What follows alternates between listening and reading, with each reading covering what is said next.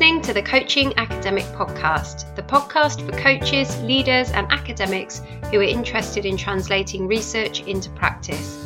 Each episode, I discuss a brand new piece of cutting-edge research and translate the findings with suggestions of how you can incorporate the research into your practice. I'm your host, Doctor Rebecca J. Jones. Now, on with today's show. Welcome to today's episode of the Coaching Academic Podcast. I'm going to be talking through a research paper called Two Roads to Effectiveness, C E O Feedback Seeking, Vision Articulation and Firm Performance, which was written by Susan J. Ashford, Ned Wellman, Mary Sully de Luque, Kathleen E M. De Stobbeleir and Melody Wollan, and was published in the Journal of Organizational Behavior in two thousand eighteen. I'll put a link to the paper in the show notes. So humble leadership is attracting increased attention, but little's known about its effects when used in conjunction with less humble leadership behaviors that rely on a perception of the leader as confident and charismatic. So to address these gaps, the current study explores the role of one aspect of humble leadership, feedback-seeking behaviours, in relation to one aspect more frequently associated with the great man approach to leadership, vision articulation. The authors suggest that both C E O feedback-seeking and vision articulation are likely to have a positive effect on the performance of top management teams. However, the mechanism by which these behaviours impact on performance is different, and there may also be important interaction effects for C E O feedback-seeking behaviour and vision articulation that has yet to be explored. So firstly, in terms of feedback-seeking behaviour, C E Os who directly ask members of their top management team for feedback on their performance are signalling to team members that they're conscientious, open and interested in bettering their work.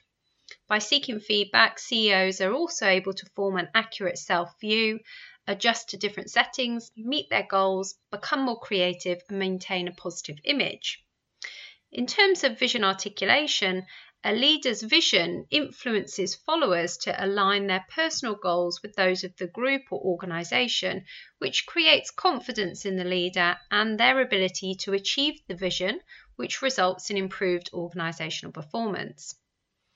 However, the authors suggest that whilst feedback-seeking behaviour and vision articulation are likely to independently impact on firm performance, there is also likely to be interaction effects which should also be considered. They propose that whilst there are benefits to C E Os of engaging in feedback-seeking or vision behaviours independently, there are also costs to performing high levels of both behaviours. So on the positive side, the tendency to regularly seek feedback on their performance is likely to help visionary C E Os tailor or refine the content of their visions to make them more consistent with top management team members' desires and preferences. However, the literature on leader vision suggests that showing confidence in oneself and one's vision is key in persuading others to adopt the vision. Therefore, these perceptions may be unfavourably impacted by C E O feedback-seeking behaviours, which conveys an implicit admission of uncertainty and the desire for others' views that may be interpreted negatively.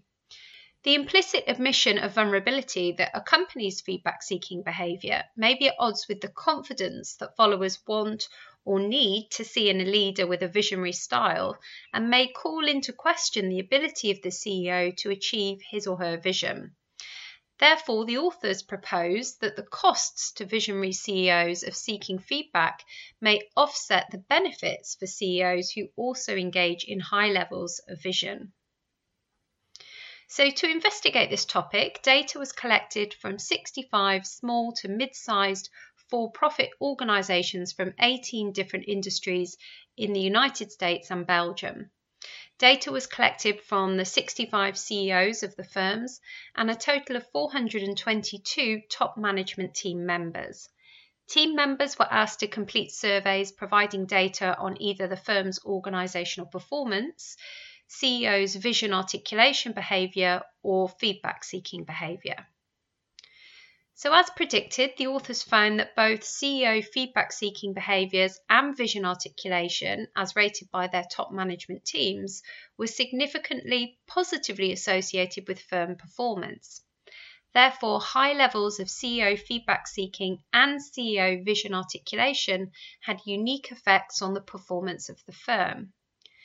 In relation to the interaction effects between feedback-seeking and vision behaviours, the authors found support for their prediction that feedback-seeking behaviour had a positive association with team outcomes when C E O vision articulation was low, but there is no significant association with team outcomes when C E O vision articulation is high.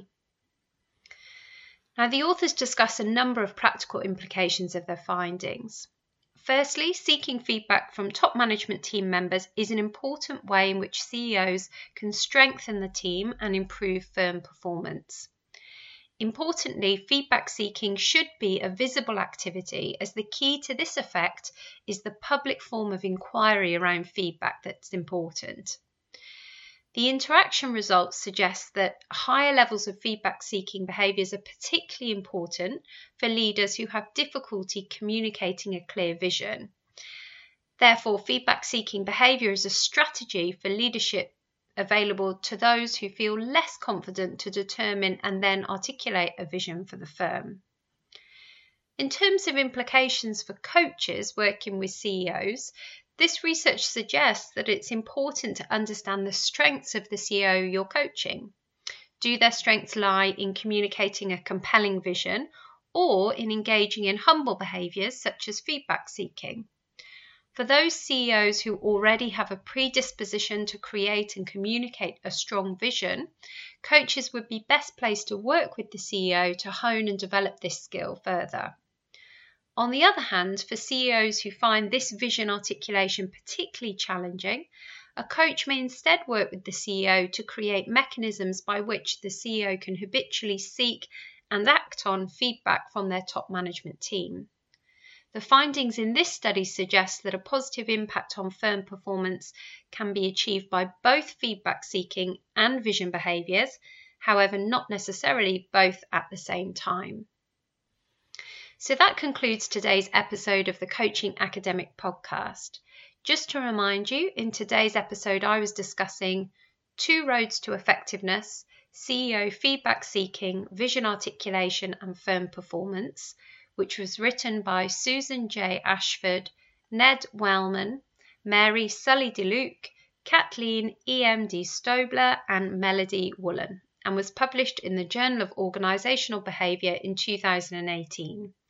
As always, I'll include a link to the paper in the show notes. I'm Rebecca Jones. Thanks for listening. See you again soon.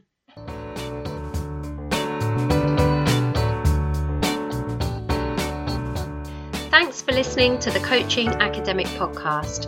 If you're interested in reading my research, sponsoring the show, or in hiring me as a researcher, coach, or speaker, check out my website w w w dot rebecca j jones dot co dot u k. If you like the show, don't forget to leave a review in iTunes and subscribe so you never miss an episode. If you have a question you'd like me to answer in a future show, then please get in touch via my website. Finally, you can connect with me on Twitter at coach underscore research. Thanks for listening.